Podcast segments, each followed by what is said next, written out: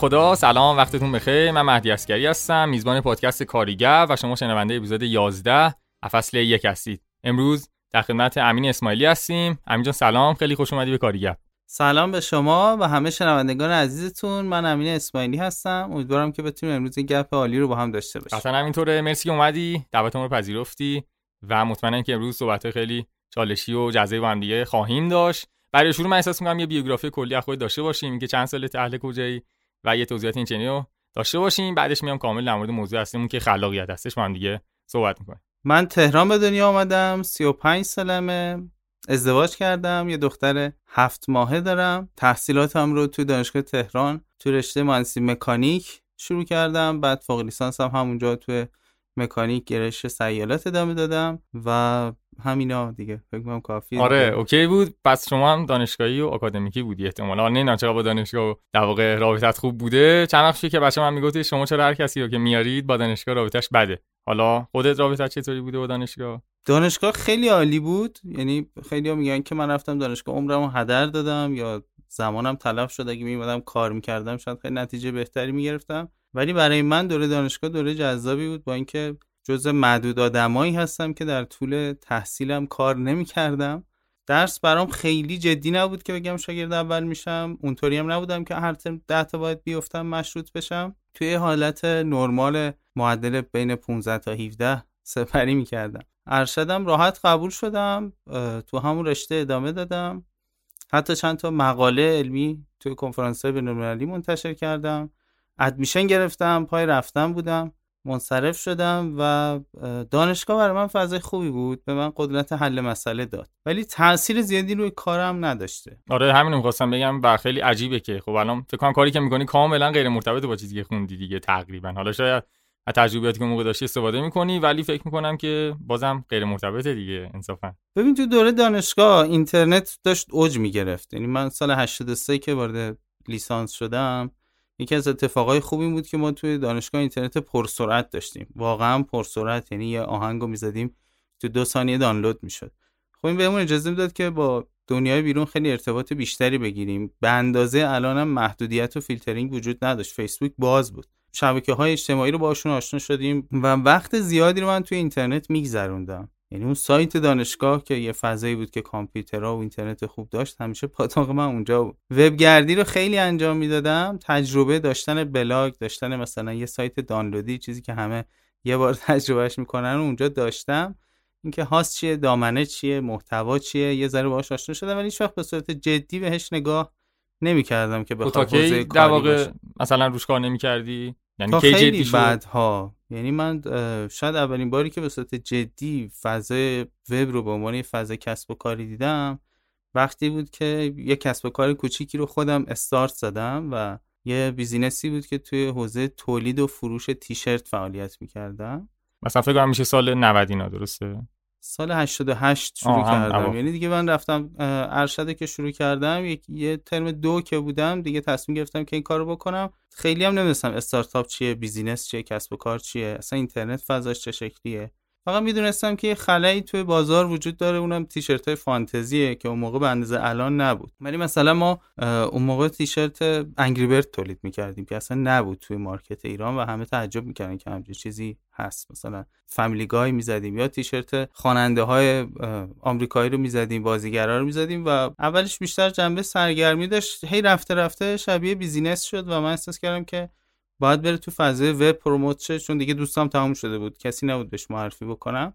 شوخی شوخی جدی شد دیگه. آره هی داشت جدیتر می‌شد و یه رشد انفجاری رو تجربه کردم. مثلا من با 500 هزار تومن سرمایه شروع کردم. 500 هزار تومن اون موقع یعنی اینکه شما می‌تونستی باش 100 تا تیشرت خام سفید تولید بکنی. اگه میخریدی می‌شد یه میلیون تومن. سرمایه انقدر بود. و خب از دوستام شروع کردم از فضای آکادمیک و دانشگاه شروع کردم و هر چی که در میومد دوباره تولید می‌کردم. یعنی بوت استرپ و اصلا اون اول داشتین شما. بدون اینکه بدونی چیه. اصلا نمی‌دونستم آره. چیه اصلا هیچی نشنیده بودم. ولی خب اونجا خیلی منعطف بودم دیگه. شما وقتی کسب و کارت کوچیکه منعطفی. مثلا یادم توی دانشکده هنر نشسته بودم یه دوستی داشتم داشت Angry Birds بازی می‌کرد. گفتم این چیه؟ گفت این بازی اومده خیلی ترکونده و ترند شده و اینا. بیا اینو واسه من بزن رو تیشرت من عاشق این بازی ام زدم همون شد که مثلا تو یه هفته سی تا Angry Bird فروختم. یا مثلا استیو جابز که فوت شده بهتمون دیگه خیلی اون موقع کسب و کار جلوتر رفته بود. ما اون موقع تو فیسبوک فعالیت می‌کردیم و صفحمون کلی follower داشت و به همه شهرهای ایران دیگه در واقع داشتیم میفروختیم. فکر می‌کنم توی یه سال اول نزدیک 50 تا شهر که اصلا من فکر نمی‌کردم اونجا خرید اینترنتی صورت بگیره.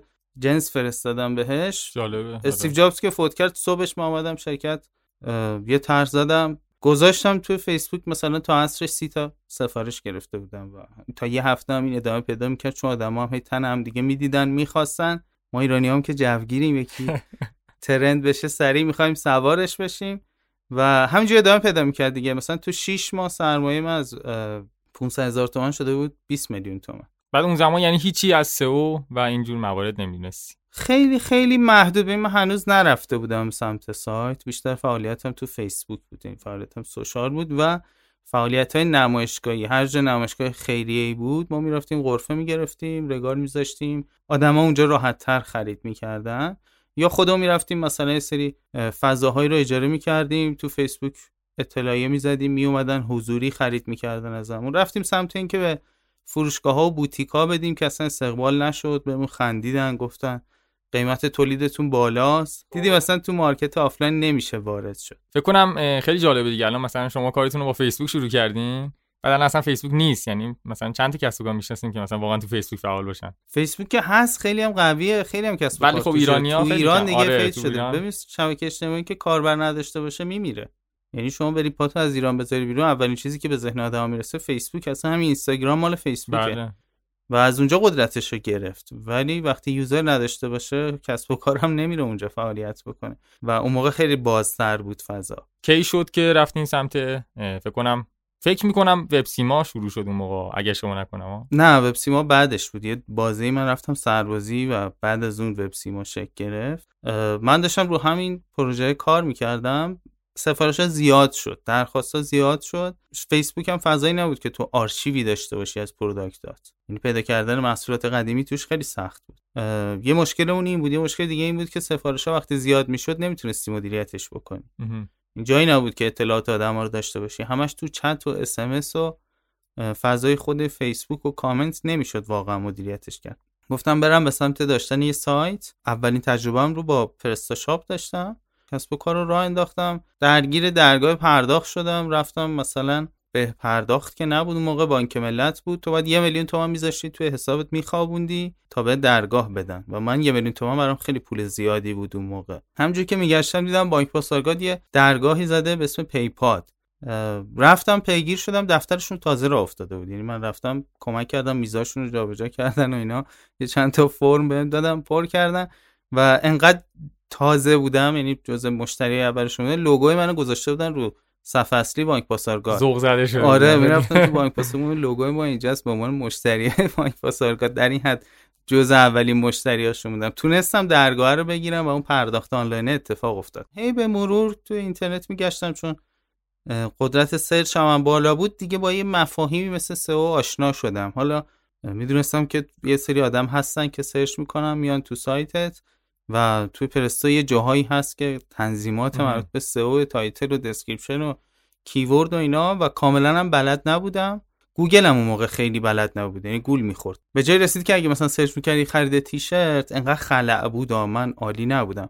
آره. خلأ آره. زیاد بود. خیلی زود اومدم صفحه اول گوگل ورودی گرفتم. روی فروشم تاثیر گذاشت ولی فروش من داشت از طریق فیسبوک اتفاق میافتاد و خیلی SEO برام موقع اولویتی نبود. روش وقت میذاشتم کار می‌کردم و خیلی دنبالش نبودم. channel اصلی همون فیسبوک بود آره channel اصلی فیسبوک و معرفی دهن به دهن. خیلی زیاد. چون آدما می‌دیدم می‌گفتن اینو از کجا خریدیم من همچی چیزی تا حالا ندیدم. طرها عجیب غریب بود فانتزی بود. یه سری رو خودمون میکشیدیم. فکر می‌کنم این هم جذابه هم پروسه ترسناکی. یعنی ببین مثلا شما در مورد فیسبوک صحبت کردی. خب الان فیسبوک عمیقا توی ایران هیچ اثری ازش نیست. خب؟ احتمالا نمی‌دونم مثلا تو آینده چه اتفاقی قرار بیفته. شاید الان کلی چنلایی که ما داریم در آینده واقعا خیلی هاشون نابود شن و نمی‌دونم. احساس می‌کنم یه دید بزرگتری هم باید به آینده داشته باشه. اگرچه که واقعا نمیشه پیش بینیش کرد. ولی فکر می‌کنم مثلا تمرکز داشتن فقط روی یک channel مثل خیلی ها که همین الان فقط تمرکزشون روی اینستاگرام مثلا. هیچ سایتی ندارن یا بالعکسش. مثلا سایت دارن هیچ channel در marketing ی ندارن. فکر می‌کنم اینا مواردی هستش که تو آینده شاید واقعا همه رو درگیر کنه. مثلا این چیزایی که خودت توضیح دادی. ببین واقعا سایت پایگاه اصلی شماست. یعنی اگه بخواد کسب و کار scale بشه باید سایت داشته باشه چون فرآیند ثبت سفارش حساب کاربری retargeting remarketing همه channel ات می‌رسه در نهایت به سایت. و هرچی جلوتر میری ارزشش بیشتر میشه. یه سرمایه‌ای که میمونه برات. خب این شبکه اجتماعی یه سری کانال بازاریابی هن. ممکنه یه روزی trend بشن یه روزی trend شون بخوابه. اصلا فیلتر هم نشن. شاید چیزی بیاد مردم برن دیگه سراغ اون مثل مهاجرت از وایبر به تلگرام. خب این اتفاق ممکنه بیفته دیگه. کسی که تو وایبر خیلی سرمایه گذاری کرده بود تو اونجا مشکل فیلترینگ بود ولی کسی که تو وایبر سرمایه گذاری کرده بود قطعا ضرر کرد. مگر اینکه زرنگ بود و زود اومد این بر کارشو شروع کرد. شبکه اجتماعی برای بازاریابی خوبم ولی نمی‌تونم پایگاه اصلی تو برای کسب و کاری با عمر طولانی باشن و این چالش ایجاد می‌کنه. خب آقا مرسی از توضیحاتی که دادی. حالا یه توضیح کلی دادی و ما هم یه خورده بیشتر با داشتن شدیم. من که این چیزا نمی‌دونستم. نمی‌دونم بچه چقدر می‌دونستن و در جریان بودن. فکر کنم یه خورده خیلی کوتاه در مورد خود وب سیما صحبت کنیم. البته وب سیما فکر کنم نمیشه کوتاه در صحبت کرد. ولی در که ایدهش از کجا اومد چجوری در واقع راه اندازیش کردین و یه خود می‌خوام در مورد این جریان با هم صحبت کنیم. بعدش دیگه بریم. مباحث اصلیمون رو با هم ببریم جلو. من سال 90 رفتم سربازی. یعنی توی دوراهی مهاجرت و سربازی بودم. نمی‌دونم چی شد سربازی رو انتخاب کردم. یعنی دیگه دستم بود همه چی که برم. ولی گفتم برم سربازی. دلیل اصلیش البته به خاطر خانواده بود چون وابستگی خانوادگیمون زیاد بود. خب این سربازی خیلی فاصله انداخت بین من و کسب و کاری که داشتم. دو ماه که آموزشی بود و مثلا کلا اینترنت نداشتم. بعد که اومدم مثلا ساعت هفت صبح تا پنج بعد از ظهر توی پادگان بودم. پادگان مثلا میدون رسالت بود دفتر من میدون ولی است. ساعت پنج بعد از از میدون رسالت بیای بیرون بخوای بریم میدون ولی است آره دو ساعت هفت می‌رسیدم و کاملا دیگه نابود بودم. چالش زیاد داشتم برای این مسئله. ساعت دوازده شب مثلا از شرکت میومدم بیرون یا یازده شب میومدم بیرون دوازده می‌رسیدم خونه 6 صبح بعد پا می‌شدم می‌رفتم پادگان. و این فرند دو سه ماه که ادامه پیدا کرد من دیگه واقعا فرسوده شده بودم. چون رشد نمی‌کردم همه ازم شاکی بودن سفارشام نمی‌رسید. فعالیت جدیدی نمی‌تونستم بکنم و به این نتیجه رسیدم که باید یه جایی متوقفش بکنم. دفتر تحویل دادم تیشرت رو گذاشتم تو انبار رو متوقفش کردم. گفتم وایسم سربازیم تموم شه بتونم تصمیم بگیرم. یه ذره که رفت جلوتر موازی با من امیر حسین برادرم همیشه تو کار طراحی بود توی شرکت تبلیغاتی پیک تهران بود. نمی‌دونم یادته یا نه ولی دیگه الان نیست. از این مجله های تبلیغاتی که یه مدت یه مدتی خیلی ترند بود. در خونه پخش می‌کردن. بعدش پیک آره. برتر اومد مارکت از پیک تهران گرفت و پیک برتر بیشتر ادامه پیدا که الان هم کلی استارتاپ آنلاین بله. داره. مثل مثلا برترین ها خب اونجا امیرحسین مثلا مدیر اون شرکت شده بود و 50 تا کارمند توش بودن و داشت همه کارا رو میگردون درآمد خیلی بالا بود. ولی از اونجایی که خیلی همیشه بلند پرواز و یه ذره جلوتر از بقیه نگاه می‌کنه احساس کرد که فضای وب جایگزین این میشه و این دیگه بیشتر از یکی دو سال نمی‌تونه عمر بکنه با توجه به اینکه هر روز داشت اینترنت گسترش پیدا می‌کرد. تصمیم گرفت که توی خود پیک تهران یه دپارتمان وب را بندازه و به اون کسب و کارهایی که حالا دارن مثلا برای یه دونه آگهی یه میلیون تومن اون موقع می‌دادن 500 هزار تومن می‌دادن. که بهش بگی 300 هزار تومن بده یه سایت بزن خیلی چیز عجیبی نبود. می‌خواست اونجا این کار انجام بده کششش توی ذهن مدیر اون مجموعه وجود نداشت توی ذهن مالک اون مجموعه. دو سه ماهی فرنده ادامه پیدا کرد. منم یه جایی بهش کمک کردم چون می‌تونستم مدیریت سایت بلد بودم مفاهیمش رو می‌دونستم. می‌تونستم با مشتری صحبت بکنم بفهمم چی می‌خواد. یه ذره که گذشت یه روزی با هم صحبت کردیم به این نتیجه رسیدیم که این فضا فضایی برای رشد نداره. برای امیر خیلی ریسک بزرگی بود چون مدیر 50 نفر بود درآمد خیلی خوبی داشت. برای من خیلی ریسکی نبود چون سرباز بودم کسب و کارم هم تقریبا فیل شده بود. تصمیم گرفتیم که وب سیما را بندازیم و با یه سرمایه خیلی خیلی حداقلی شروعش کردیم. ایدهمون هم این بود که بتونیم فضای وب رو زیباتر از اون چیزی که تو اون روز بود با تجربه کاربری بهتر بیاریم در اختیار مخاطب قرار بدیم. یعنی مزیت رقابتی ما زیبایی گرافیکی بود. طراحی بهتر طراحی بهتر و تجربه کاربری بهتر. حتی اون موقع اصلا نمی‌دونستیم UX چیه. ولی می‌دونستیم که سایت ها خیلی زشتن. کار کردن باشون خیلی سخته. و وب سیما رو انداختیم دیگه. اونجا هم رشدمون خیلی انفجاری بود. البته که صبح تا شب داشتیم کار می‌کردیم. تقریبا فکر می‌کنم هشت ماه نه ماه تو فضای استارتاپی اولیه‌مون بودیم. ولی خیلی زود تونستیم باز هم توی SEO هم توی طراحی سایت دیده بشیم و بیایم جلوتر دیگه از اونجا رشد شروع شد دیگه. من ادامهش آره درسته. مرسی. آره متوجه گلیاتی شدم چون برای وب هم چیزیه که به ثابت شده است و خیلی هم کار درستین. دمتون میگم ولی چیزی که اینجا خیلی جالبه من فکر کنم مثلا اونایی که توی اوایل دهه 90 تقریبا رفتن سراغ یه حرفه‌ای الان جزء تاپ هم. موافقی با هم؟ نمی‌دونم احساس می‌کنم یه دوره خیلی طلایی بوده اون اوایل دهه 90 با تمام حالا سختی ها و شاید محدودیت هایی که بوده ولی به نظرم پتانسیل های رشد خیلی زیاد بود اون زمان.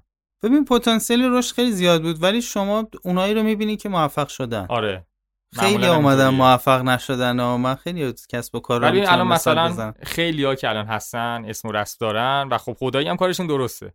اصلا کاری به این کارا ما نداریم. ولی چیزی می‌خوام بگم اینه که اون موقع شروع کردن. یعنی اکثرا ما فکر کنم تو مثلا اپیزود خودمون هم داشتیم فکر کنم مهران منصوری فرم تو اپیزود دو سه می‌گفت. اونم تقریبا همون اواخر دهه 80 اوایل دهه 90 اون موقع بود که رفت سراغ این موارد. اون موقع واقعا ترند اینترنت خیلی بولد شده بود. این یعنی آدمای زیادی اومدن. اونایی موندن که واقعا جنگجو بودن. چون شرایط از امروز شاید سختتر بود. انقدر امکانات بود. ببین بستگی داره از چه زاویه‌ای بهش نگاه بکنی. شما الان بخوای بری تو هر حوزه کسب و کاری بخوای شروع بکنی کلی آموزش هست کلی منتور هست. کلی استارتاپ موفق است که می‌تونی ازشون الگو بگیری اون موقع هیچ کدوم از اینا نبود. درسته شاید فضای اینترنت بازتر شاید رقابت کمتر بود. یه ایده به ذهنت می‌رسید کسی نبود. ولی همون موقع ایده ای هم به ذهنت می‌رسید هم کسی نبود. باید رقابت بکنه هم کسی نبود ازت حمایت بکنه. یعنی اونقدر کاربری هم وجود نداشت که تو بگی من اینا رو جذب خودم می‌کنم. و اکثر کسب و کارها مدام pivot می‌کردن. مدام business model اشون رو عوض می‌کردن. و منعطف بودن ما هم همینجوری بودیم. ما هم مدام تغییر می‌کردیم. یعنی اون چیزی که تو ذهنم بود روز اول شاید فقط اون اصولش باقی مونده. اون خط فکریه باقی مونده. ولی business model کاملا عوض شده. و اصلا شبیه روز اولش نیست. کسایی که منعطف بودن مدام تغییر می‌کردن با فضای وب خودشون رو همراه می‌کردن با ترندهای روز خودشون رو همراه می‌کردن باقی موندن. ولی شاید صدها هزاران کسب و کار هم اومدن و رفتن اصلا خبری ازشون نیست. اسمی ازشون نمیشنوی. کسب و کارهایی که شاید خیلی هم بزرگ و عالی بودن. حالا من الان تو ذهنم بیاد مثلا مثل این نتورک یه دوره کل فضای تبلیغات اینترنت دستش بود. حالا به دلایل مختلف اصلا امروز وجود نداره. یا PPG اومد مثلا می‌خواست کل market تبلیغات ایران رو بگیره. اصلا اسمی ازش نمیشنوی شما. آخه این چیه؟ مثلا با بزرگترم که صحبت کنیم میگن که آقا خوب دوره ای دارین زندگی می‌کنین. اکثرا همینا میگن خب؟ ولی به نظر من یه سری اینجا metric ا اشتباهی تو مقایسه کردن. حالا درسته ببین ده سال خدای زمان میشه گفت نه کمه نه زیاده. یه زمانی تقریبا میشه گفت متناسبیه. ولی من احساس می‌کنم شرایطی که اون موقع بود برای رشد کردن و اون امیده به هر حال خیلی بیشتر از الان بوده. حالا من اصلا دنبال بهونه گیری نیستم و قبول دارم کامل حرف تو که میگه آقا آموزش اینا واقعا نبود. الان دیگه ماشاءالله همه مدرس و آموزش دهنده و کلی هم واقعا دور آموزشی های خوب هست حالا. اون هم نباشم مثلا یوتیوب هست دیگه. یعنی هر چی الان می‌خوای یاد بگیری تو یوتیوب هست. ولی به نظرم اون موقع باز اون پتانسیلا بود. یعنی میطلبید. می‌دونی میگم؟ احساس می‌کنم اینجا یه مقایسه مثلا بین الان اون موقع شاید خود سخت باشه. مثلا شاید بچه که الان دارن کار می‌کنن واقعا زمانی که کار می‌کنن اون ساعتایی که دارن کار می‌کنن خیلی بیشتر از بچه‌ای باشه که اون موقع دارن کار می‌کنن. تقریبا دارم میگم حالا نمی‌دونم. نظر خودم دارم میگم. ببین اگه با دانش و تجربه و دید امروزت برگردی ده سال پیش می‌تونی فضای وب فارسی رو منفجر آره واقعا میتره بله. ولی وقتی برگردی دیگه اینا همراهت نیست. همین الان از بچههایی که نسل جدیدن بپرس که ترجیح میدی که یه سری سایت ها فیلترش برداشته بشه یا اینکه سرعت اینترنت تو بیارن در حد اون موقع. مثلا باز کردن یه صفحه وب یه عذاب بود. مثلا الان نبود dial-up و اینا آره اینا dial-up هم نبود زمان ما. سریعتر شده بود ولی مثلا الان 40 مگ 50 مگ سرعت دانلود نبود یا اینترنت موبایلی وجود نداشت که تو بهش وصی همه جا در دست. از شرکت میومدی بیرون تا خونه دوباره تا فردا و دنیا قطع بودی. اینو اصلا جوون امروزی نمی‌تونه تحمل بکنه که سرش تو گوشیش نباشه.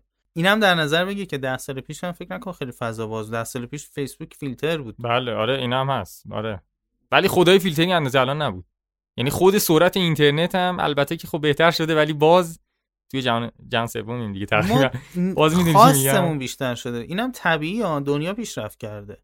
ما به اندازه امروز چجوری بگم؟ نمی‌خواستیم اون موقع شاید. راضی بودیم به اونی که هست. نمی‌دونستیم چی هست. الان انقدر جریان اطلاعات آزاد شده همه از همه جای دنیا خبر دارن. در لحظه از همه چیز خبر دارن خب توقعشون میره بالا. می‌خوان در سطح همه جای دنیا زندگی بکنن. حقشون هم هست من نمیگم اشتباهه. ولی شاید ما اون موقع اصلا نمی‌دونستیم چه خبره و راضی بودیم به اون چیزی که هست. اون موقع یه مشکلاتی داشت الان یه مشکلی داره. هممون نسل سوخته ایم. حالا یکی ته گرفته یکی درو سوخته یکی اتفاق هممون یه مشکلاتی رو داشتیم من همینو می‌خوام بگم. میگم ببین آقا اون زمان اگه مشکلاتی بوده اگر نبود شما الان کجا بودی؟ قطعا سه چهار قدم جلوتر از خودت. همین الانت خب؟ یا مثلا حالا بقیه بچه ها الان هم اگه این مشکل نبود باز این جریانا بود. و خب ببین داستان زمانی عذاب آور میشه که می‌بینیم مثلا کشورهای همسایه‌مون که واقعا با نیروی کاری خیلی ضعیف‌تر دیگه. تقریبا حالا نمیگم ایرانی خیلی باهوشن که نمی‌دونی که رد شد دیگه اصلا فلسفه‌اش الکی بود که ایرانیا خیلی باهوشترن.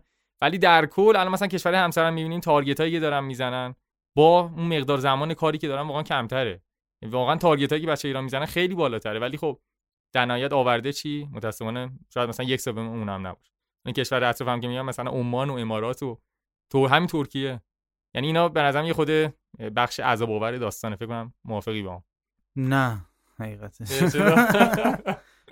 نمی‌دونم مثلا اینکه شما میگی ترکیه پیشرفت کرده واقعا نکرده من تو مارکت ترکیه کار کردم. خیلی عقب تر از ایران آره ببین نمیگم پیشرفت کرده میگم بستره خیلی بیشتر فراهمه. بستره فراهمه ولی اینو در نظر بگیر که خیلی از چیزایی که اینجا هست نتیجه نبود اون بستره است. این شاید اینکه این محدودیت تا نبود ما انقدر ستاره نداشتیم. البته بحثمون داره به جای خوبی میره یعنی در نهایت این قرار برسیم به بگم که از دل همین آره. اون خلاقیت اومده بیرون این اتفاق افتاده. ما پناهی به جز اینترنت نداریم الان. کجا بریم؟ از الان بگیرن چی؟ که نزدیکم اصلا. دیگه هیچی نداریم دیگه. آره مجبوریم به جنگی به چیزی به دست بیاریم. دیگه هیچی نداریم. در واقع تمام صحبتی که کردیم می‌خواستیم تمرکز رو ببریم و بر روی اهمیت اینترنت. یعنی تمام رشدی که الان داشتیم واقعا مدیون اینترنتیم دیگه. غیر از اینه. قطعا نه. ببین اگه الان اینترنت قطع شه ما مجبوریم سرمون از تو گوشیامون بیاریم بیرون. و یه ذره به اطرافمون نگاه بکنیم احتمالا بیشتر حالمون بد میشه. من فکر می‌کنم که اینترنت آخرین پناهگاه نسلهای جدید و حتی نسلهای قدیمی تره حالا چه تو کسب و کار چه تو سرگرمی چه تو یادگیری هر چیزی. اگه نباشه نمی‌تونم تصورش بکنم که وقتی نیست آره و آدما باهاش کنار اومدن. اینو نمی‌تونم تصور بکنم. ما دوره کوتاه چند روزه تجربهش کردیم و خیلی خیلی سخت بود. من فکر کنم یه جای دیگه می‌زنه بیرون. نمی‌تونیم بگیم که یه روزی میاد که اینترنت در ایران نیست و آدما هم دارن زندگی عادیشون رو انجام میدن. حالا ان که اون روز نیاد ولی خب به حال امیدوارم اون کسایی که به فکر قطع کردن این جریان هستن اینترنت و اینا به حال این چیزا رو نمی‌دونم سخت احتمالا درک کنم ولی ان که بهتر درک کنم ولی به نظرم بحث به جای خوبی رسید و چیزی که من می‌خوام بگم حالا می‌خوام اینو بگم که دیگه وارد موضوع اصلیمون بشیم من احساس می‌کنم تو دو تا شرایط خیلی پتانسیل زیادی است برای خلاق شدن. یکی زمانیه که تو هیچ دغدغه مالی نداشته باشی. یکی زمانیه که تو خیلی دغدغه مالی داشته باشی. اولا چقدر درست میگم؟ ثانی هم بیا یه خورده اینو بستش بدیم به خود جریان خلاقیت و موضوع هستیم. من خیلی خلاقیت رو وابسته به دغدغه مالی نمی‌دونم. یعنی نمیشه گفت که یه آدمی که خیلی پول داره می‌تونه خلاق باشه یه آدمی که خیلی مشکل مالی داره می‌تونه خلاق باشه. آره جمع جمع که یه جایی مثلا جرقه باعث بشه که اونجا بخوره مجبورت بکنه هولت بده. ولی خلاقیت اینجوری نیست که مثلا تو نشستی یه چیزی به ذهنت برسه. باید به یه چیزی فکر بکنی روش عمیق بشی تجربهش بکنی دانش کسب بکنی که بتونی چیز نوعی بسازی. برگردیم تو همون دانشگاه. شما وقتی میری مثلا تو مقطع لیسانس کسی ازت انتظار نداره که حرف جدیدی بزنی. یه سری فرمول مثلا است باید یاد بگیری حل بکنی. میگه اول بیا تو سطح ما برس بعد برو مثلا یه پروژه پایانامه تعریف کن. وقتی میری تو ارشد یه ذره قضیه فرق می‌کنه research میاد. میگه حالا همینایی که ما بهت میگیم و نخون برو خودت هم search کن ببین دیگه چه چیزایی هست. بیا به ما هم بگو. یعنی تحقیقه میاد توی قضیه خودشو نشون میده. وقتی که دیگه تو به یه سطحی از دانش می‌رسی که اونجا مرز دانش در دسترسه برای اینکه از اون جلوتر بری باید خلاقیت داشته باشی. ولی نمی‌تونی یهو بیای بگی من خلاقم. تو نمی‌تونی تو یه حوزه بینش نداشته باشی دید نداشته باشی خلاقیت از خودت ارائه بدی. نمی‌تونی روی موضوع عمیق نشی و در مورد خلاقیت صحبت بکنی. اسمش ایده است. اسمش خلاقیت دیگه نیست. من یه ایده جدید دارم. خلاقیت یعنی اینکه شما برای یک مشکلی برای یک چالشی که وجود داره بتونی راهکاری ارائه بدی که اونو حل بکنه خیلی ساده تر خیلی سریع تر. ولی بعضی وقتا می‌بینم مثلا طرف میاد میگه من ایده دارم یه سایتی می‌خوام مثل ترکیب دیجی کالا و دیوار مثلا. این اسمش خلاقیت نیست که این اسمش رویا پردازیه. دیجی کالا هست دیوار هم هست. چقدر خوب می‌شد اگه با هم باشه اسمش خلاقیت نیست واقعا. اون که بیاد چیزی رو بگه که واقعا این مشکل رو ساده تر حل بکنه. اصلا این صورت مسئله که تعریف می‌کنی قابل حل باشه. اگه قابل حل نیست که نمی‌تونم بهش بگم خلاق. بهش میگم بلند پروازی. پس اینجا یه مرزی وجود آره به این مرزی که میگی تا خیلی قشنگ گفتی یا. کلی صحبت کردیم در مورد اینکه آقا الان همه چیز برای یادگیری برای همه کس هست. خداییش تا حد بسیار زیادی. من اینو قبول دارم. من احساس می‌کنم اون چیزی که باعث تمایز یک آدم خیلی موفق با آدم موفق و با آدم ناموفق میشه احتمالا برمیگرده به یک سری مواردی که اسمش می‌ذاریم مهارت نرم و من فکر می‌کنم اصلی ترینش مبحث خلاق بودن و خلاقیت. خلاقیت نمی‌تونه یه مهارتی باشه که تو رو موفق بکنه به تنهایی. می‌دونیم ما مثالش رو توی فضای فوتبال داریم. علی دایی و علی کریمی رو همیشه با هم مقایسه می‌کنم علی دایی پشت کار خیلی زیادی داشت کدومش تو بیشتر دوست داری؟ هر دوشون عالی هم ولی علی دایی موفق تره ولی من علی کریمی بیشتر قبول دارم. آره تو بیشتر قبولش آره. داری ولی تو جامعه جهانی موفق آره، تره آره، تو تاریخ آره. فوتبال خیلی موفق تره شاید تکنیک علی کریمی رو هم هیچ وقت نداشته ولی پشت کار خیلی خوبی داشته. آدمی بوده که تو مثلا خاطرات مربیش تو بایر مونیخ من هفته شب میادم داره شوت می‌زنه. ضربه ایستگاهی تم میپره هوا هد می‌زنه. پیشو گرفته بهش رسیده یه جایی توش خلاقیت هم در آورده به خلاقیت هم رسیده. قطعا خلاق بوده که تونسته 100 تا گل بزنه. بله. 200 هم زده تو اوت. هیرات نداره ولی 100 تا گل که زده. اون 200 تایی که زده تو اوت الان کسی یادش نمیاد. 100 تایی که گل کرده رو می‌بینه تا اینکه 200 بار اشتباه نکنی نمی‌تونی 100 بار گل بزنی. 200 چیه؟ شاید 2000 بار زده تو اوت. مثلا اینکه اون 100 تا گل رو همه می‌بینن.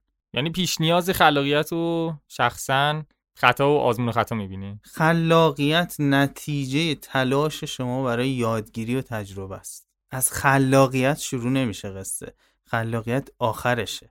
بهت مسیر میده برای اینکه بتونی دوباره بری یاد بگیری دوباره بری تجربه کنی تا خلاقیت بعدی. من فکر کنم چند تا پیش نیاز هم داره. مثلا یکیش احتمالا جسارت باشه شهامت. اینا هم احتمالا هست نه؟ می‌تونه باشه ولی می... نمی‌خوام که انتظایی صحبت بکنیم بگیم مثلا تو اگر جسارت نداشته باشی خلاق نیستی. یه چیزی باشه که یکی میشنوه بتونه ازش بهره بگیره.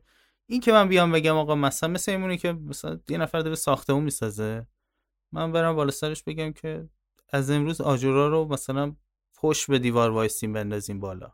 یا حرف من گوش نمیده که. آقا برو تو اصلا آجر تا حالا انداختی بالا. من اون روز داشتم یه ساختمون داشتم میساختن. سه تا آجر رو میذاش رو هم. میفرستاد بالا بدون اینکه زاویه کوچیکی بگیره اون یکی بالا میگرفتش. دو طبقه سه تا آجر رو مینداخت بالا. یه خلاقیتی داشته. اول یه دونه یه دونه انداخته که به این نتیجه رسیده که طول می‌کشه سه تا سه تا بندازیم.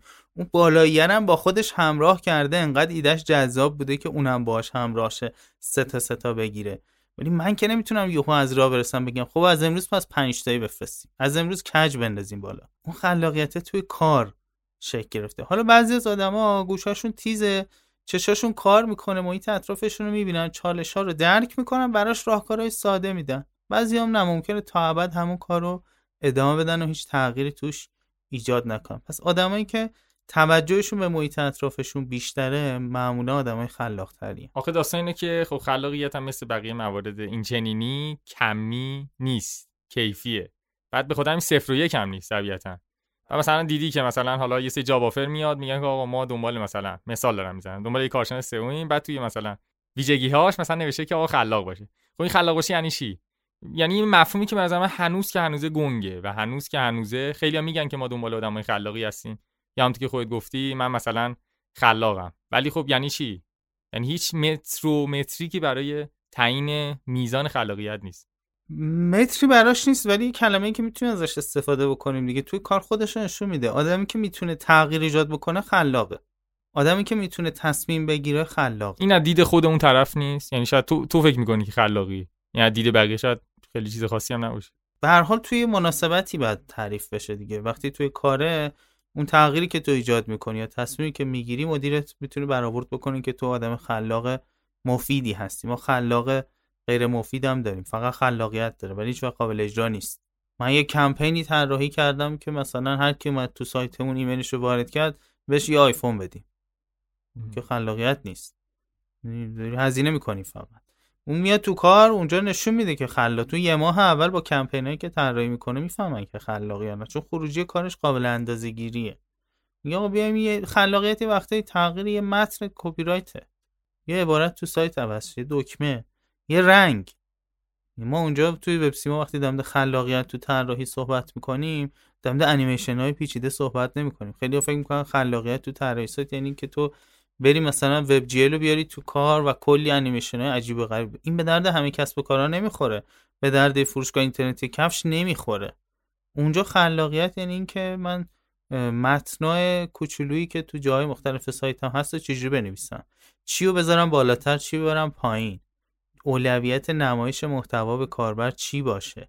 چه المانهایی رو با چه کانترستی توی صفحه بیارم که چشمش رو بتونم راهنمایی بکنم اونو پیدا بکنه؟ چجوری تجربه کاربر رو تو این سایت بتونم بهتر بکنم؟ یه درصد نسبت به بقیه سایت ها این میشه خلاقیت. تو میشه مزیت رقابتی دیگه. و می‌تونه مزیت رقابتی یعنی دقیقاً میشه مزیت رقابتی. ببین الان مثلا اینو می‌تونیم بستش بدیم به خود جریان استارتاپ ها که یکی از بزرگترین چیزایی که تو باید داشته باشید استارتاپ اینه که یه مزیت رقابتی داشته باشی دیگه. اگه همونطور که گفتیم مثلا آقا دیجیکالا هست تیوار هم هست خب به چه دردی می‌خوره؟ حالا تو دوباره بیا اینا رو بساز. یا مثلا اینا رو اصلا با هم دیگه ادغام. من احساس می‌کنم این چیزی که من گفتم در تو اول صحبتمون که آقا ما خلاقیت رو باید یه خود بیشتر بهش بها بدیم. منظرم بود که این در نهایت می‌رسه به اون مزیت رقابتیه. یعنی من فکر می‌کنم اگه اون کسب و کاری نداشته باشه احتمال شکست و مرگش خیلی زیاده. یعنی بیشتر از بقیه است تقریبا. باز میشه علی دایی دیگه. می‌تونه خیلی پیگیر باشه تا تهش بره یعنی تو پشتکار رو مثلا میگی که مقابل این خلاقیت خوبه ولی اجباری نیست. من نمی‌تونم درک کنم. شاید هم به خاطر اینکه مخالفم با این نمی‌تونم درکش کنم. ببین تو الان برو یه فروشگاه اینترنتی بزن. توی حوزه خیلی شناخته شده. مثلا کفش بفروش. جنس خوب بده دست مردم. قیمت منصفانه هم بده. محصولاتت هم توضیح بده. چه خلاقیتی به خرج دادی. قطعا کارت می‌گیره. هیچ خلاقیتی هم نداری. یه شماره تلفن بزن 24 ساعته جواب مردم بده. میتره کنی مسئله اینه که ما همش دنبال ایده های عجیب و غریبیم. تجربه کاربری چیز عجیب و غریبی نیست.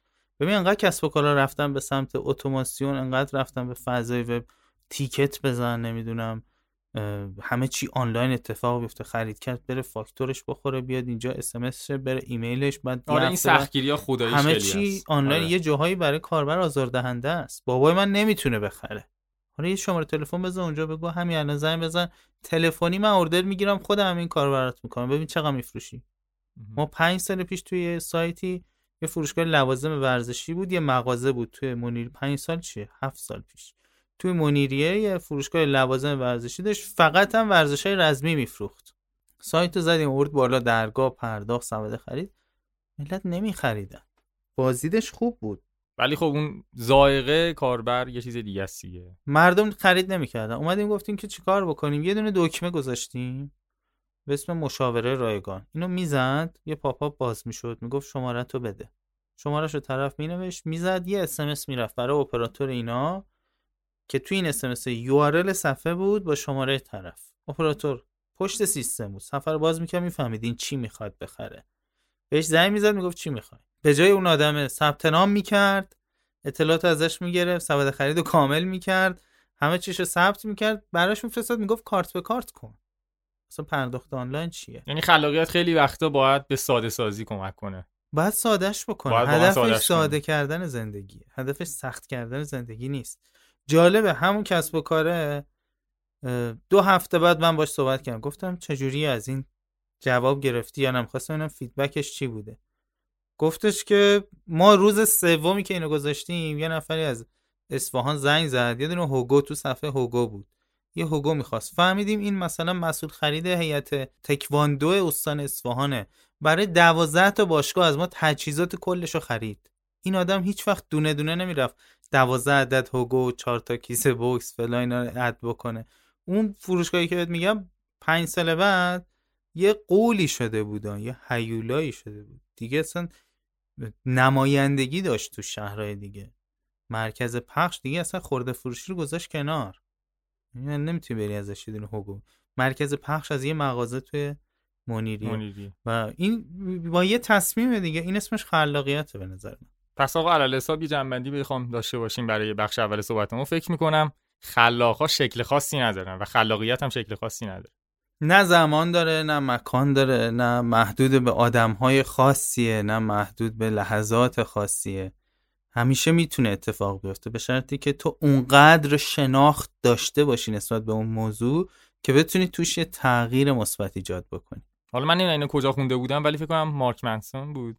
توی کتابی فکر می‌کنم مارک منسون بود. دقیق واقعا مطمئن نیست که میگفتش اینکه تو یه ایده رو بیاری بالا و دقیقا همین چیزی که شما گفتی. یعنی تو یک زمان و تو یک مکان و تو یک زمان در واقع تاریخی یک سری آدم اونو بخوان قضاوت کنن واقعا شاید خیلی عادلانه نباشه. برای اینکه تصمیم بگیری که آیا اون کاری که تو داری می‌کنی مثلا نوورانه است خلاقانه است یا چه مواردی. دقیقا تکمیل کننده صحبت خودت هم بود این جریان. درسته دیگه. خیلی ایده ها خیلی آدم هستن که سالها بعد متوجه آره که کارشون خلاقانه بوده تو اون لحظه. خیلی عمالی. آقا من میگم که یه استراحت بلند بکنیم برگردیم. قوی تر بریم جلو بهتر مرسی ازت سلامت باشی. یه ساعت کوتاه می‌کنیم برمیگردیم مجددا در کنار شما خانم.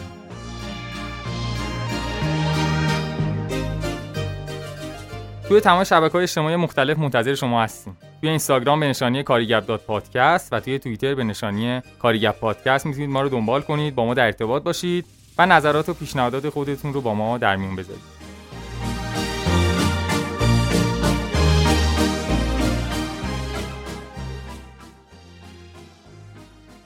خب مرسی که تا اینجای کاریگپ همراه ما بودید می‌خوام ادامه صحبتمون با امین عزیز رو ببریم جلو. همینجا خسته نباشی. سلامت باشی ممنون از شما. تشکر. تو بخش قبلی کامل در مورد خلاقیت صحبت کردیم. البته یه سری سوالا موندش می‌خوام اونو ببریم جلو. بعدش هم می‌خوام کامل در مورد خود سمت شغلی مدیر خلاقیت صحبت کنیم. ولی به نظرم بحث از اینجا باز کنیم که من به نظرم حالا در ادامه صحبتایی که تو بخش اولمون داشتیم من احساس می‌کنم بازه های در واقع بازه که نمیشه گفت در واقع اتفاقات سیاسی اجتماعی هم احتمالا روی نبوغ آدمو تاثیر می‌ذاره. می‌خوام ببینم تو چقدر با این جریان موافقی؟ یه ذره سوالت کلیه نمی‌تونم بگم قطعا درسته یا نه. بسته به هر آدمی متفاوته. ما واکنشمون نسبت به شرایط بسته به پیشینه و تجربه که داریم با همدیگه فرق می‌کنه. بعضی از آدما ممکنه که تحت فشار توی شرایط خاص الماس بشن بعضی ممکنه زغالشن بسوزن برن. هر دوشون تحت فشار دما ایجاد میشن. ولی نمیشه گفتش که این اتفاق خوبیه مثلا محدودیت اجتماعی و سیاسی و اقتصادی و باعث میشه که ما ایرانی ها نبوغ و خلاقیت بیشتری داشته باشیم یا اینکه بگیم نه بده و باعث شده که ما عقب بمونیم. مسئله اینه که یک تاثیر منفی که می‌تونه داشته باشه عدم تمرکزه. چون واقعا خلاق بودن تمرکز می‌خواد. و تو اگر که به چیزهای زیادی بخوای فکر بکنی پارامترهای تاثیرگذار زیادی توی تصمیمت باشه ناخودآگاه تمرکزتو از دست میدی و خلاق هم باشی باز بهترین ایده لزوما نیست و نمی‌تونی پیشو بگیری. یعنی اون ترکیب علی کریمی علی دایی در نمیاد. علی کریمی که بتونه مثل علی دایی پشت کار داشته باشه عالیه و اون چالش سیاسی و اجتماعی و اقتصادی جلوی پشت کار و تمرکزتو می‌گیره. و این اتفاقی که من فکر می‌کنم که در مجموع نمیشه گفتش که محدودیت های موجود مفید و سازنده است برای اکوسیستم نیست قطعا و ضربه های زیادی رو هم اتفاقا می‌زنه.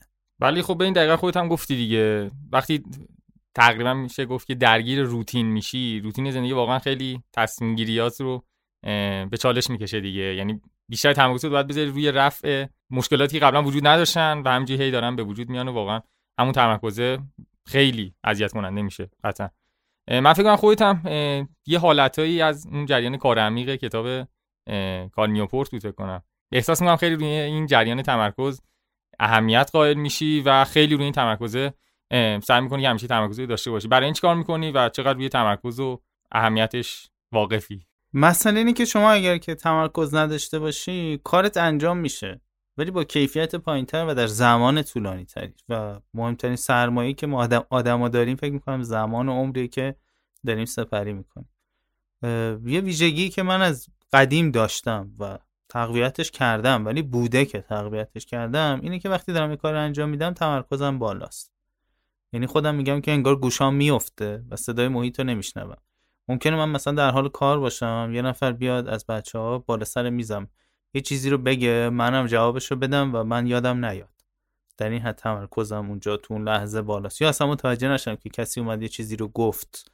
نه اینکه بی احترامی باشم واقعا رو اون مسئله متمرکز این چون واقعا چالش قرن 21 دیگه در واقع میگن یکی اصلی ترین چالشاش نبود تمرکز. الان شما حالا خود بحث کار که به کنار خیلی توی کار دیدی دیگه. بیشاری یا سرشون تو اینستاگرامه یا توییتره یا جای دیگه سوشال مدیای دیگه. خارج از اونم که ماشاءالله دیگه 24 ساعته توی فضای مجازی اینا خیلی واقعا تاثیرگذاری روی جریان تمرکز. میگم کتاب کار نیوپورت من خودم جدید دارم در واقع جدیدن دارم می‌خونم و اواسطش هم ولی فکر می‌کنم ما اصلا خیلی وقتا کار کردن رو هم بلد نیستیم. یه جاهایی آره به خاطر اینکه ما معمولا همه چی میاد تو ایران بعد فرهنگش تازه میاد دیگه. فضای استارتاپی هم اینجوریه. مثلا open office ها یا دفترهایی که بزرگن همه توی یه محیط دارن کار می‌کنن یه مقدار فرهنگ کاری متفاوتی داره. توی محیط سر صدا هست و این سر صدا می‌تونه برای سری از آدما واقعا سم باشه. یعنی تمرکزشون رو کامل از بین ببره.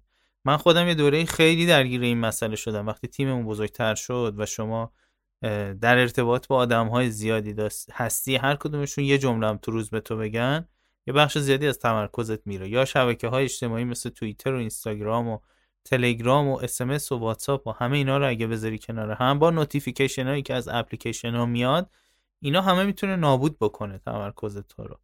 برای همین من در طول روز یه سری silent time ایی دارم برای خودم مثل time ای سکوتی دارم که جواب هیچ کس رو نمیدم. هیچ کس. فقط دو سه نفر هستن که اگه تو اون time با من ارتباطی بگیرن تماسی بگیرن و من بفهمم که دارن با هم تماس می‌گیرن. یعنی چشم بخوره ببینم صفحه گوشیم روشن شده چون mute ه. جوابشون رو میدم. مثلا مادرمه همسرمه پدرمه. همین. هر کس دیگه ای باشه قطعا جوابشو دیگه نمیده. چه راهکارهایی هستش؟ فکر کنم یکیش همین silent در واقع room ه است. اینو توی همون کتاب هم بعد دو سه ساعت واقعا تو روز برای خودت داشته باشی و از قبل برنامه داشته باشی که توی اون دو سه ساعت می‌خوای چه کاری رو انجام بدی. یعنی من مهمترین کارمون روزمو تعریف می‌کنم و من دو سه تا time اینجوری تو روز دارم و دو سه تا کار مهم تو روز اینجوری handle می‌کنم. نکته بعدیش هم اینه که تا جایی که میشه چیزایی که ناخواسته است از خودت دور بکنی.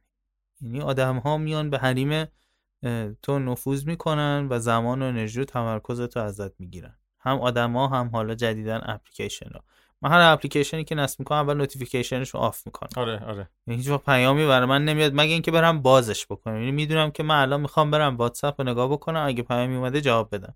هیچ وقت بهم notif ی نمیده. یا تلگرام به من notif نمیده اینستاگرام به من notif نمیده. یا اصلا تو اینستاگرام برای وقت گذرونی نمیرم. مثلا یه کامنتی یه نفر از بچه ها می‌گیره باید شما جواب بدی. ممکنه برم اون رو جواب بدم. و نمیرم توش وقت بگذارم نمیگم کار اشتباهی یا بعد به درد من نمی‌خوره. من خوشم نمیاد از فضاش. شاید یکی خیلی هم حال بکنه خیلی هم مثلا ازش پول در بیاره. برای من مناسب نیست. حالا اگه برای من مناسب نیست چرا برم بقیه رو نگاه کنم؟ چه فایده ای داره؟ یکی از روش دیگه هست که البته من چند وقت پیش مثلا خیلی روش focus داشتم روش تمرکز داشتم جریان social media detox حالا نمی‌دونم چرا باش آشنایی. که البته برای ماها فکر کنم خیلی سخت باشه. یعنی برای خیلی از ماها. اونم اینجوریه که میگه آقا تو کلا شبکه اجتماعی رو هر شبکه اجتماعی رو برای یک ماه بذار کنار. بعد اون موقع است که بعد از سی روز خیلی هم سخت خودش. مثلا یه هفته اول آدم دیوانه میشه. یعنی من خودم شخصا یه بار این بازی تمرین داشتم بردم جلو. خبری داری هم آره یه حس همیشه عقب موندن داری انگار که از یه چیزی عقبی. ولی بعد از تقریبا واقعا میگم یه هفته اولش خیلی سخته. ولی بعد از دو سه هفته تازه می‌فهمی که اونقدر هم که فکر می‌کردم شبکه اجتماعی برای من مفید نبوده. البته که آدما باز برای متفاوتن دیگه. یه سری واقعا شغلشون اینستاگرامه یعنی باید بیشتر اونجا باشن. ولی به نظر روی این چیزا هم که خود بیشتر فکر کنیم و تمرکز داشته باشیم اتفاقا مناسب اون باشه و چیزای خوبی ازش در بیاریم. دقیقاً. یه نکته دیگه هم تو محیط کاره آدمایی که باهاشون کار می‌کنی فاصلت باهاشون کمه. چون ما محیط اون بازه. یعنی فاصله من با بقیه تیمم دو متره. آره دیگه همه نزدیک هم اینجوری نیست که برم توی اتاقی در ببندم بگم مثلا در بزنید وقت بگیر. هر کسی می‌تونه بیاد بالای میز من. دمدش مسئله ای که داره سوال بکنه با هم گپ بزنیم. نکته ای که مهمه اینه که آدم هایی که به تمرکز نیاز دارن و حواسشون زود پرت میشه یا ذهنشون پرش داره یا برعکس آدمایی که خیلی متمرکزن. هر اون چه که هستی رو باید سعی بکنی به همکارات توضیح بدی.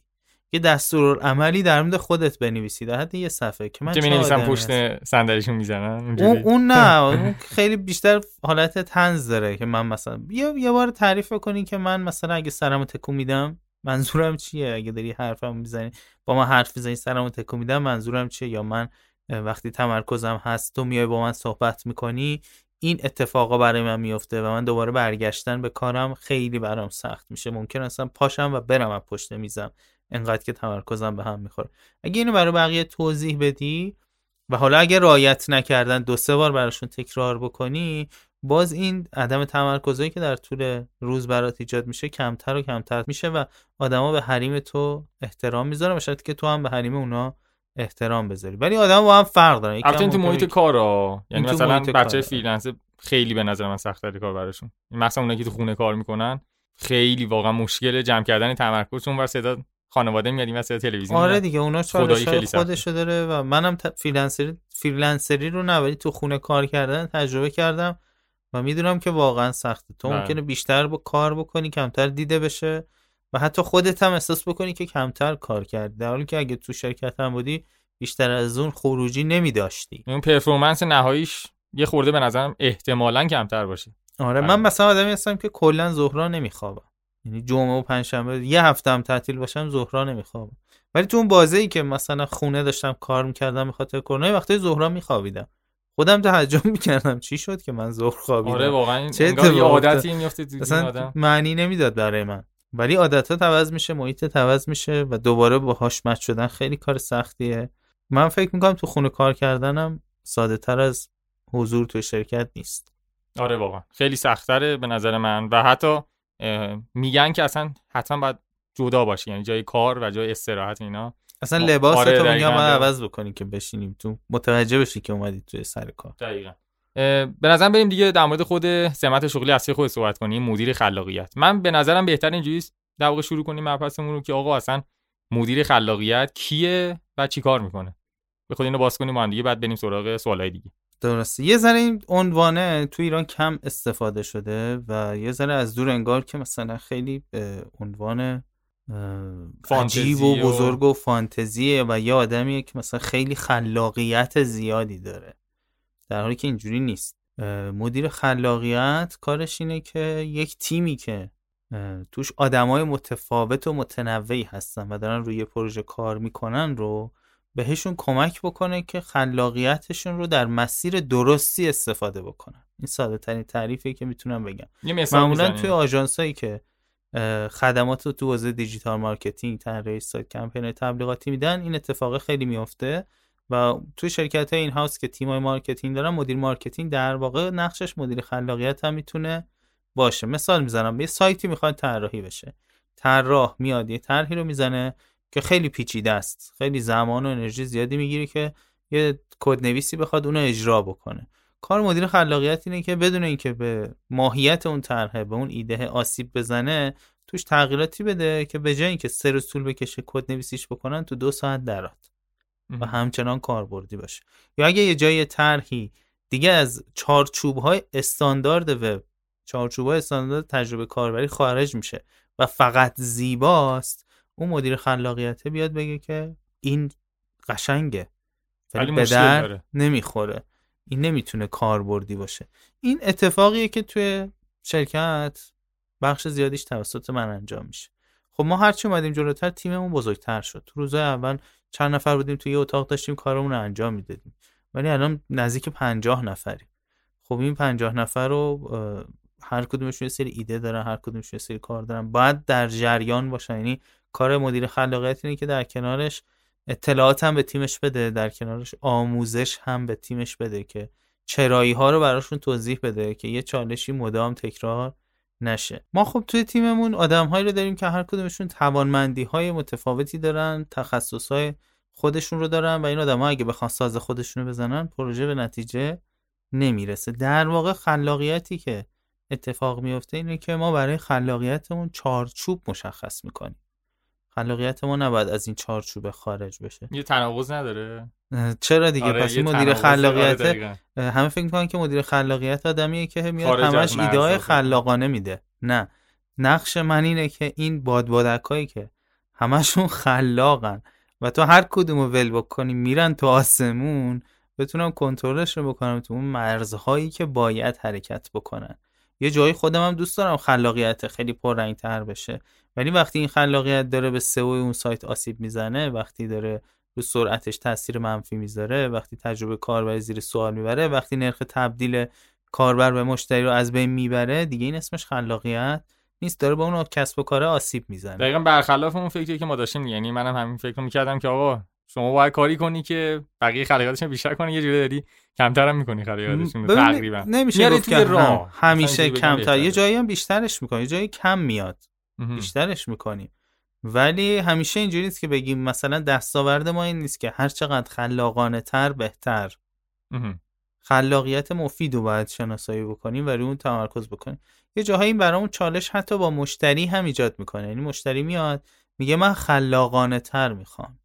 و ما باید اونجا محکم بیستیم چون تجربهش رو داشتیم مشتری هایی که میان یه چیزی رو می‌خوان اون لحظه دیدی نداره که داره چه آسیب به کسب و کارش می‌زنه.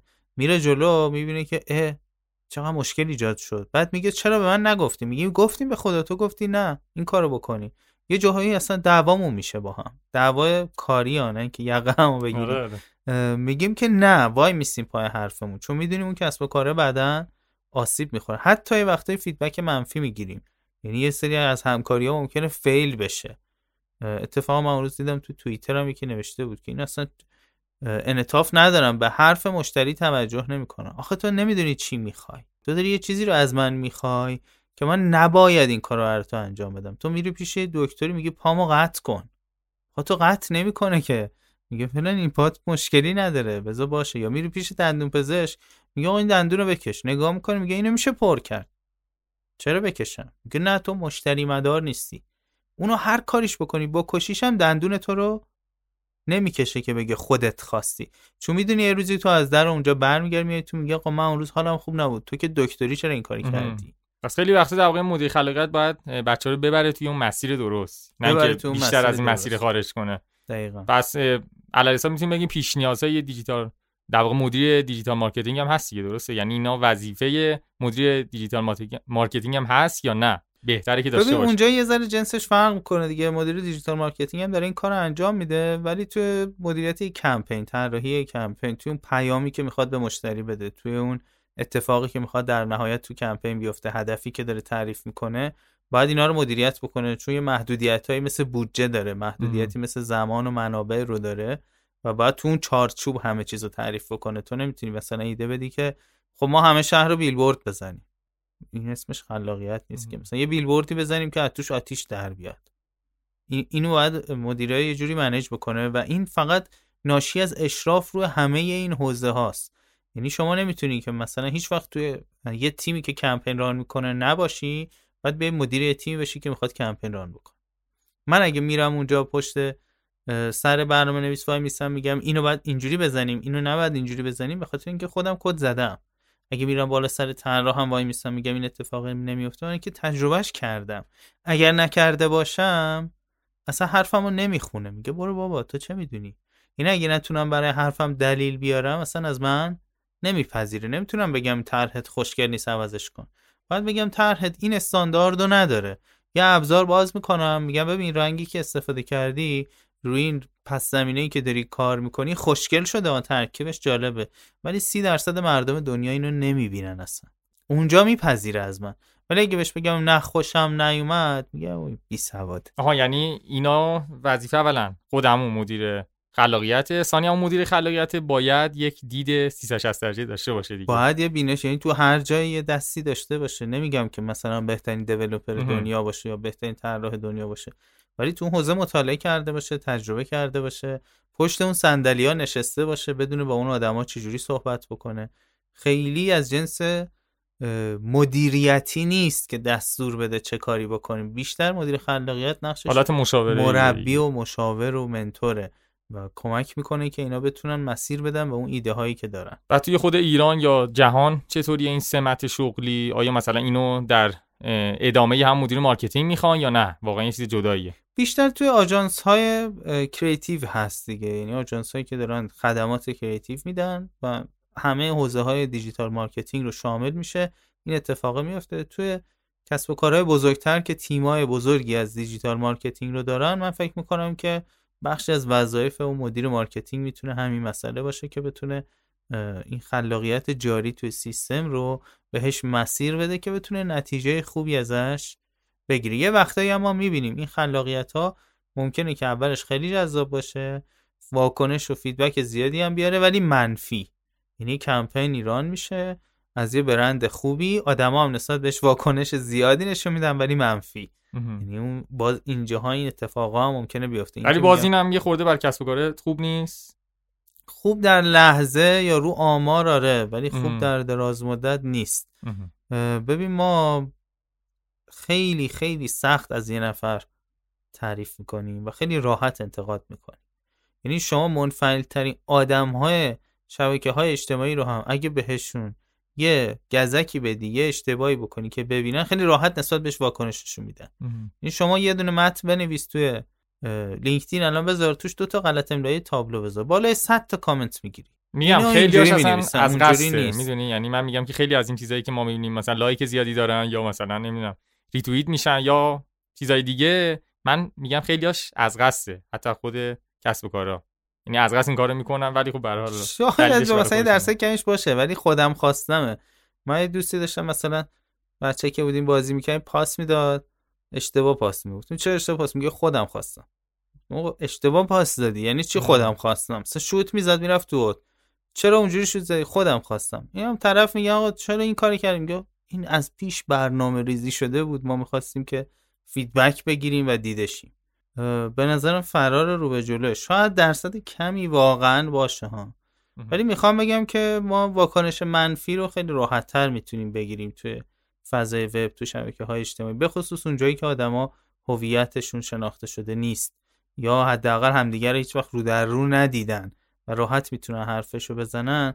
برای همین خلاقیت اگر مدیریت نشه می‌تونه بعدا واکنش های زیادی رو به خصوص توی فضای digital marketing و توی فضای تبلیغات داشته باشه. نمونه هاش هم بسیاره دیگه هم تو بیلبوردها هم تو کمپینا می‌بینیم که اتفاق میفته آره دقیقا. بیا الان مثلا این کمپینایی که در واقع run میشه میاد بالا خب خیلی هاش که میگم. حالا شاید واقعا از قبل در واقع برنامه‌ریزی شده باشه شاید هم نباشه.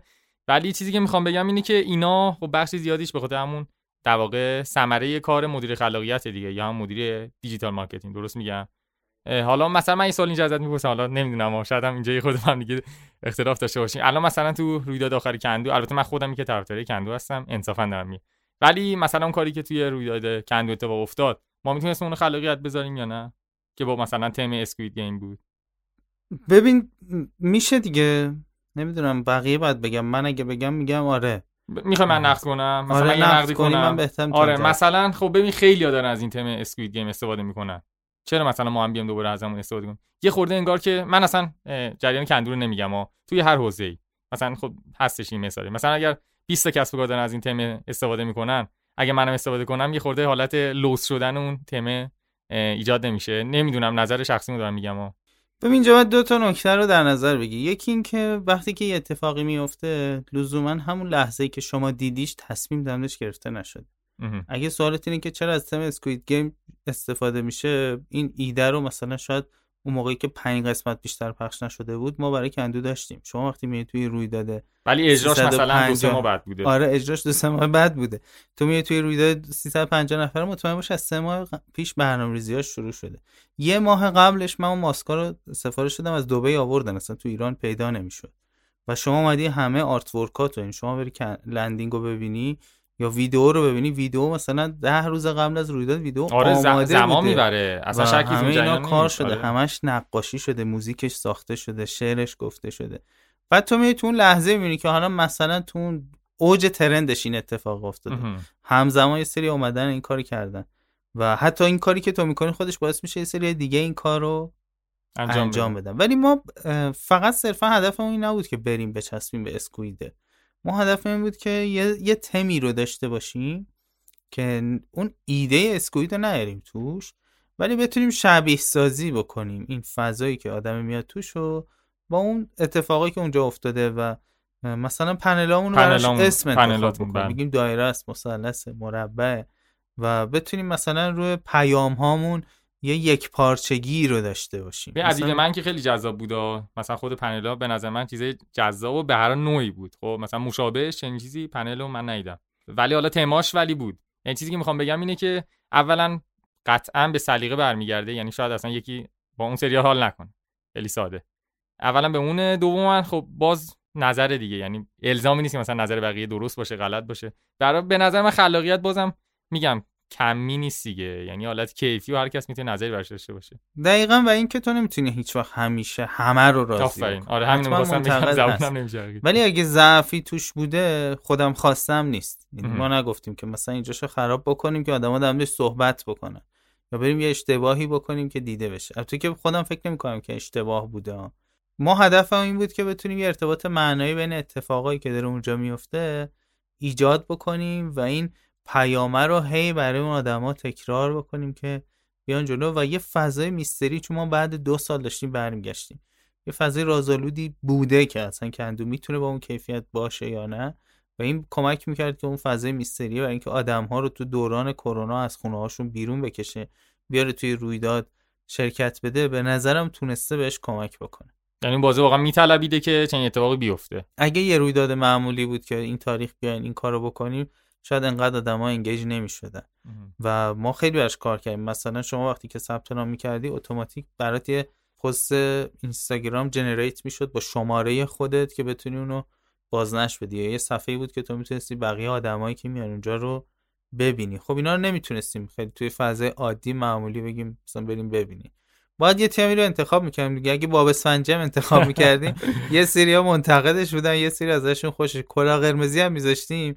یه سری ها میومدم گفتم پسر خاله کو نمی‌دونم این منظورت اون بود. یه سری ها که اصلا فلسفی کرده بودن. اصلا آقا شما مثلا تو پس اون پیر مرده ای تو اینا نمی‌دونم آدمای بدبخت و فقیری تو آوردی اینا رو. دیده بالا به پایین اینقدر نرو تو عمق قضیه. ما که فیلم و اسقر فرادی که نیستم که. اومدیم کنار هم خوش بگذره. اسمش دوره همی کندوه. می‌دونی می‌خوام بگم که انقدر دیگه عمیق نشیم. و اینا همون آدمایی هستن که منفعلن مگر هم فرصتی برای حمله ببینن دیگه. منتظرن یکی گوشه رینگ پیدا بکنه یه لگدی بهش بزنن. ولی 100 سال یه چیز خوبی رو ببینن در صحبت نمی‌کنن. البته من دو تا نکته رو بگم. یکی اینکه خدای نقد خوبه دیگه. یعنی شما هم قطعا آره نقد شما اگه نقد پذیر نبودین که الان اینجا نبودین. این یکی. دو اینکه با اون جمله که گفتید من تقریبا با بخش زیادیش موافقم. یعنی واقعا یه سریا خیلی زیاد دنبال اینن که بیشتر نقاد باشن و نقد کنن و خب خوبیارم که گفتی دیگه. خیلی کم میگیم ما کلا عادتمونه. ببین شما وقتی که نقد می‌کنی در واقع داری feedback میدی. feedback دادن یه سری اصولی داره.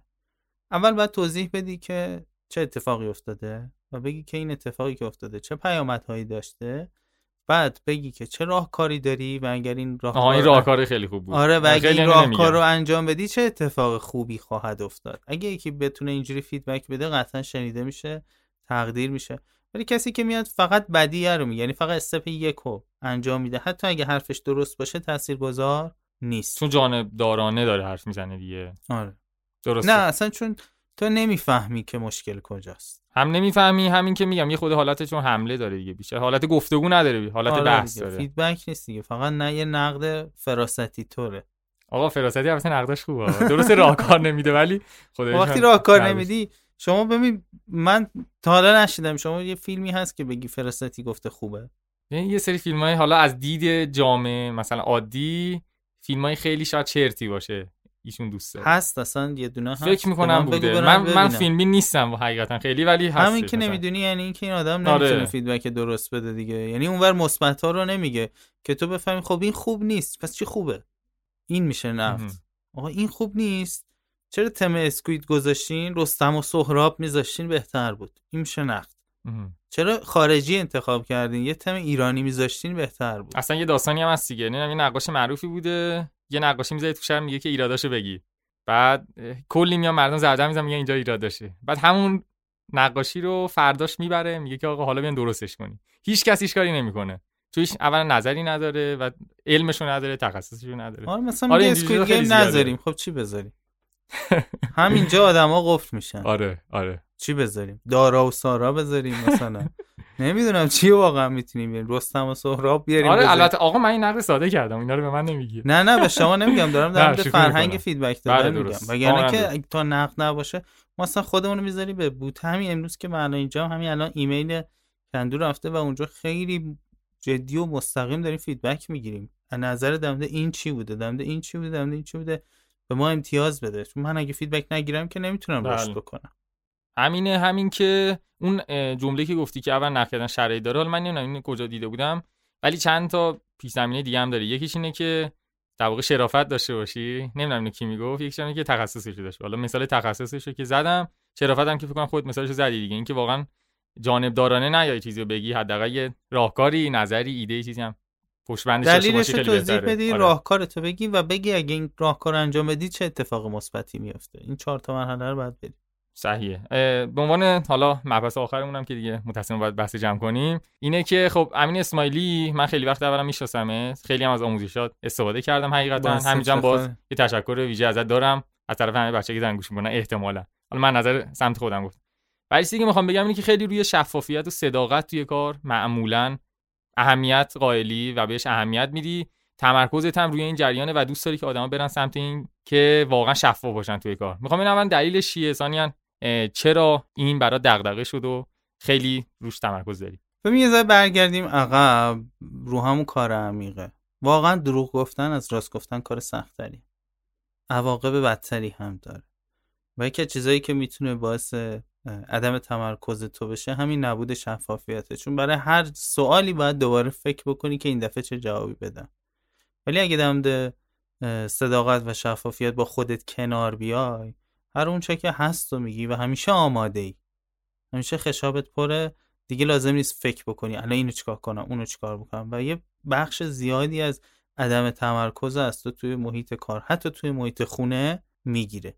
پس می‌تونی شفافیت و صداقت رو توی ریزترین اتفاقا و گفتگوهات هم بیاری. حالا توی فضای کسب و کار که اصلا یه الزامه به نظر من. مسئله اینه که شما می‌تونی بیای خیلی سریع رشد بکنی توی دنیای امروز. خیلی خیلی سریع. می‌تونی قهرمان بشی. قهرمان شدنه خیلی ساده تر از اینه که قهرمانی تو تکرار بکنی. یا قهرمان بمونی یا. قهرمان بمونی. و این بدون صداقت و شفافیت امکان پذیر نیست. بالاخره آدما پشت قضیه رو متوجه میشن و انقدر ازت انرژی می‌گیره که خودت نباشی نمیصرفه که بری سمتش. تو کوتاه مدت شاید سریعتر به نتیجه برسی ها ولی تو بلند مدت تو رو یه جایی زمین می‌زنه و اون اعتمادی که کسب شده اگه از دست بره دوباره به دست آوردنش کار بسیار سختیه. نتیجه صداقت اعتماده. و اعتمادم فکر می‌کنم بالاترین هدفی که تو می‌تونی تو کسب و کار دنبالش باشی. چون اعتماد اگر باشه دیگه بقیه چیزا حل میشه. نه تنها تو کسب و کار بگم توی همه موارد هم همینه دیگه. حالا این چیزی که گفتیم واقعا کلیشه‌ای هم نبود. فکر کنم مثال خیلی زیادی هم داریم. مثلا اون جریان خونه نحس و کتابی که هستش براش اون داستان استارتاپ و دروغایی که گفت و بعدش این که چی شد. حتی مثلا این. مثالی که میگی مثلا توی خود قهرمانای ورزشیمونم. حالا اسم نمی‌خوام بیارم ولی خیلی بودن که قهرمان بودن ولی الان دیگه قهرمان نیستن. می‌دونی چی میگم؟ یعنی اون شفافیت به نظرم وقتی که کنار گذاشته میشه. حالا من قهرمان آه. نیستم. نه، نه، نه، نه. مثال زدم قهرمان. البته شما که بزرگ مایی ولی خب آره میفهم چی میگی. نه کاملا چیزایی گفتی درست و منطقی بود. و مرسی که این هم هم دیگه صحبت کردیم. آره آره. بگم. ببین بعد ببینی که تو تو هر معامله یا تو هر معادله چی میدی چی می‌گیری. یعنی تو صداقت تو میدی جاش چی می‌گیری. شفافیت رو میدی جاش چی می‌گیری. اگه اینا رو بشینی سبک سنگین بکنی می‌فهمی که اصلا ارزششو نداره که اصلا بذاری توی ترازویی که بگی الان دروغ بگم یا نگم. چون هیچ اتفاقی نمیفته من چیز مخفی ندارم هر جا سوالی هم بپرسی میگم و آدمی هم که الان مثلا شاید شما ببینید مثلا یکی بچه‌ای که سنشون پایین تره گفتم اول 35 سالمه دیگه دارم. میرم تو سرزیری نه بابا دل باید جوان انقدر منی که می‌بینی انقدر آروم نیستم ها. یعنی اگه بریم مثلا بچه ها دوستای دانشگاه منو پیدا بکنیم من شرترین و عجیبترین آدم دانشکده بودم اذیت کنترین آدم و شیطون ترینم بودم. یعنی کارایی روزگار کردم که اصلا. نمی‌تونی بگی که اصلا این کاره من بود اصلا با این چیزی که الان هست شاید نخونه. این خودش عدم صداقت نیست ها. من اون موقع اون بودم الان اینم. آدم تغییر می‌کنه تغییر کردم.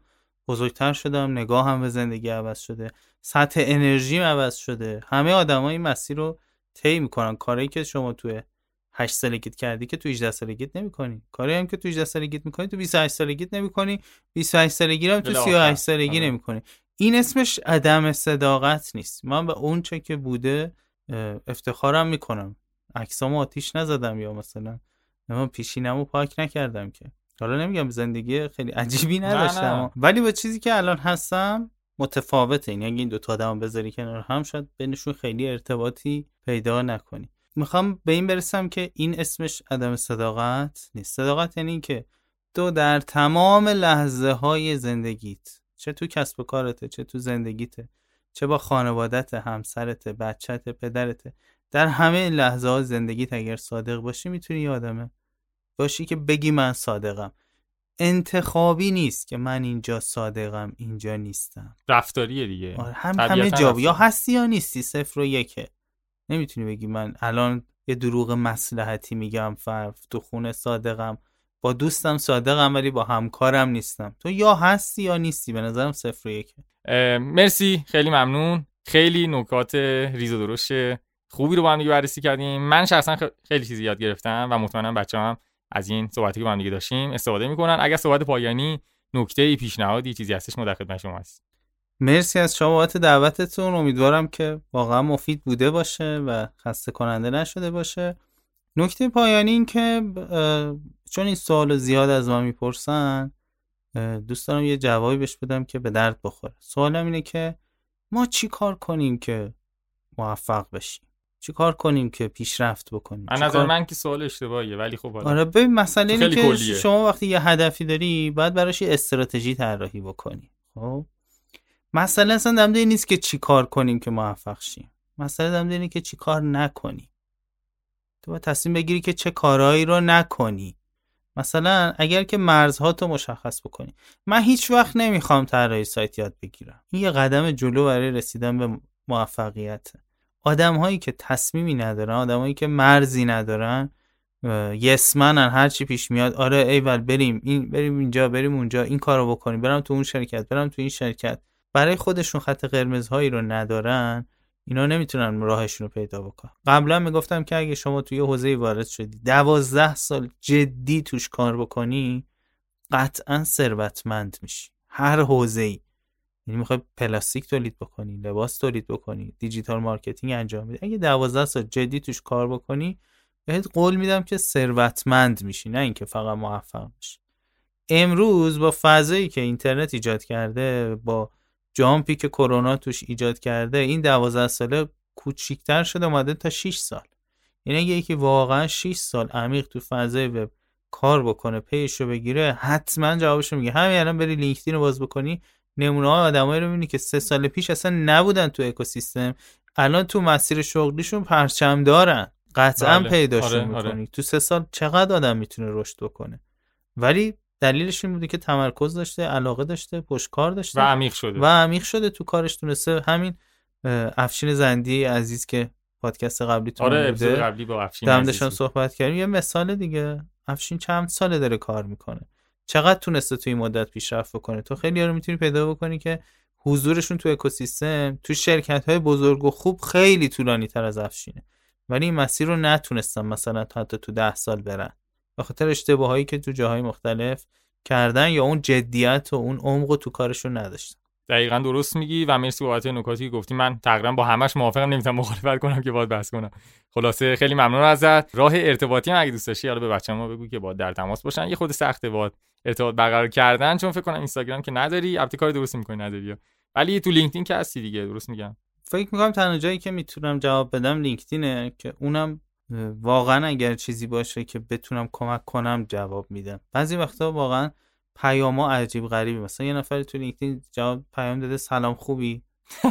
خب من اصلا جواب نمیدم واقعا چون نمی‌دونم بعدش چیه. انگار که توپ انداخته تو زمین من. چون من با تاخیر جواب میدم عملا چه مکالمه رو نمی‌تونم شروع آره دیگه رخ نمیده دیگه تنها جایی که الان هست می‌تونم جواب بدم لینکدینه ولی باز اونم نمی‌تونم زیاد جواب بدم چون به کارهای دیگه هم نمی‌رسه این از خودخواهی و بداخلاقی و اینجور چیزا نیستا سبک زندگی منه. من نیستم توی فضای سوشال. اونقدر رنگ نیستم که بخوام همش وقت بذارم. ولی سوالت جوابش اینه که لینکدین شاید بهترین جا باشه. مرسی. خیلی ممنون و تشکر از همه شنوندگان عزیز کاریگب. خسته نباشید و خدا نگهدار. مرسی. خدا نگهدار.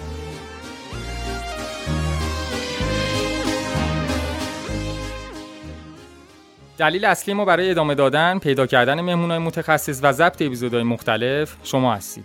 پس حتما برای حمایت از ما کاریگپ رو به دوستان آشنایان خودتون معرفی کنید و توی سوشال های مختلف در مورد ما صحبت کنید تا بتونید در کنار هم بیشتر و بهتر و حرفه‌ای‌تر بشید.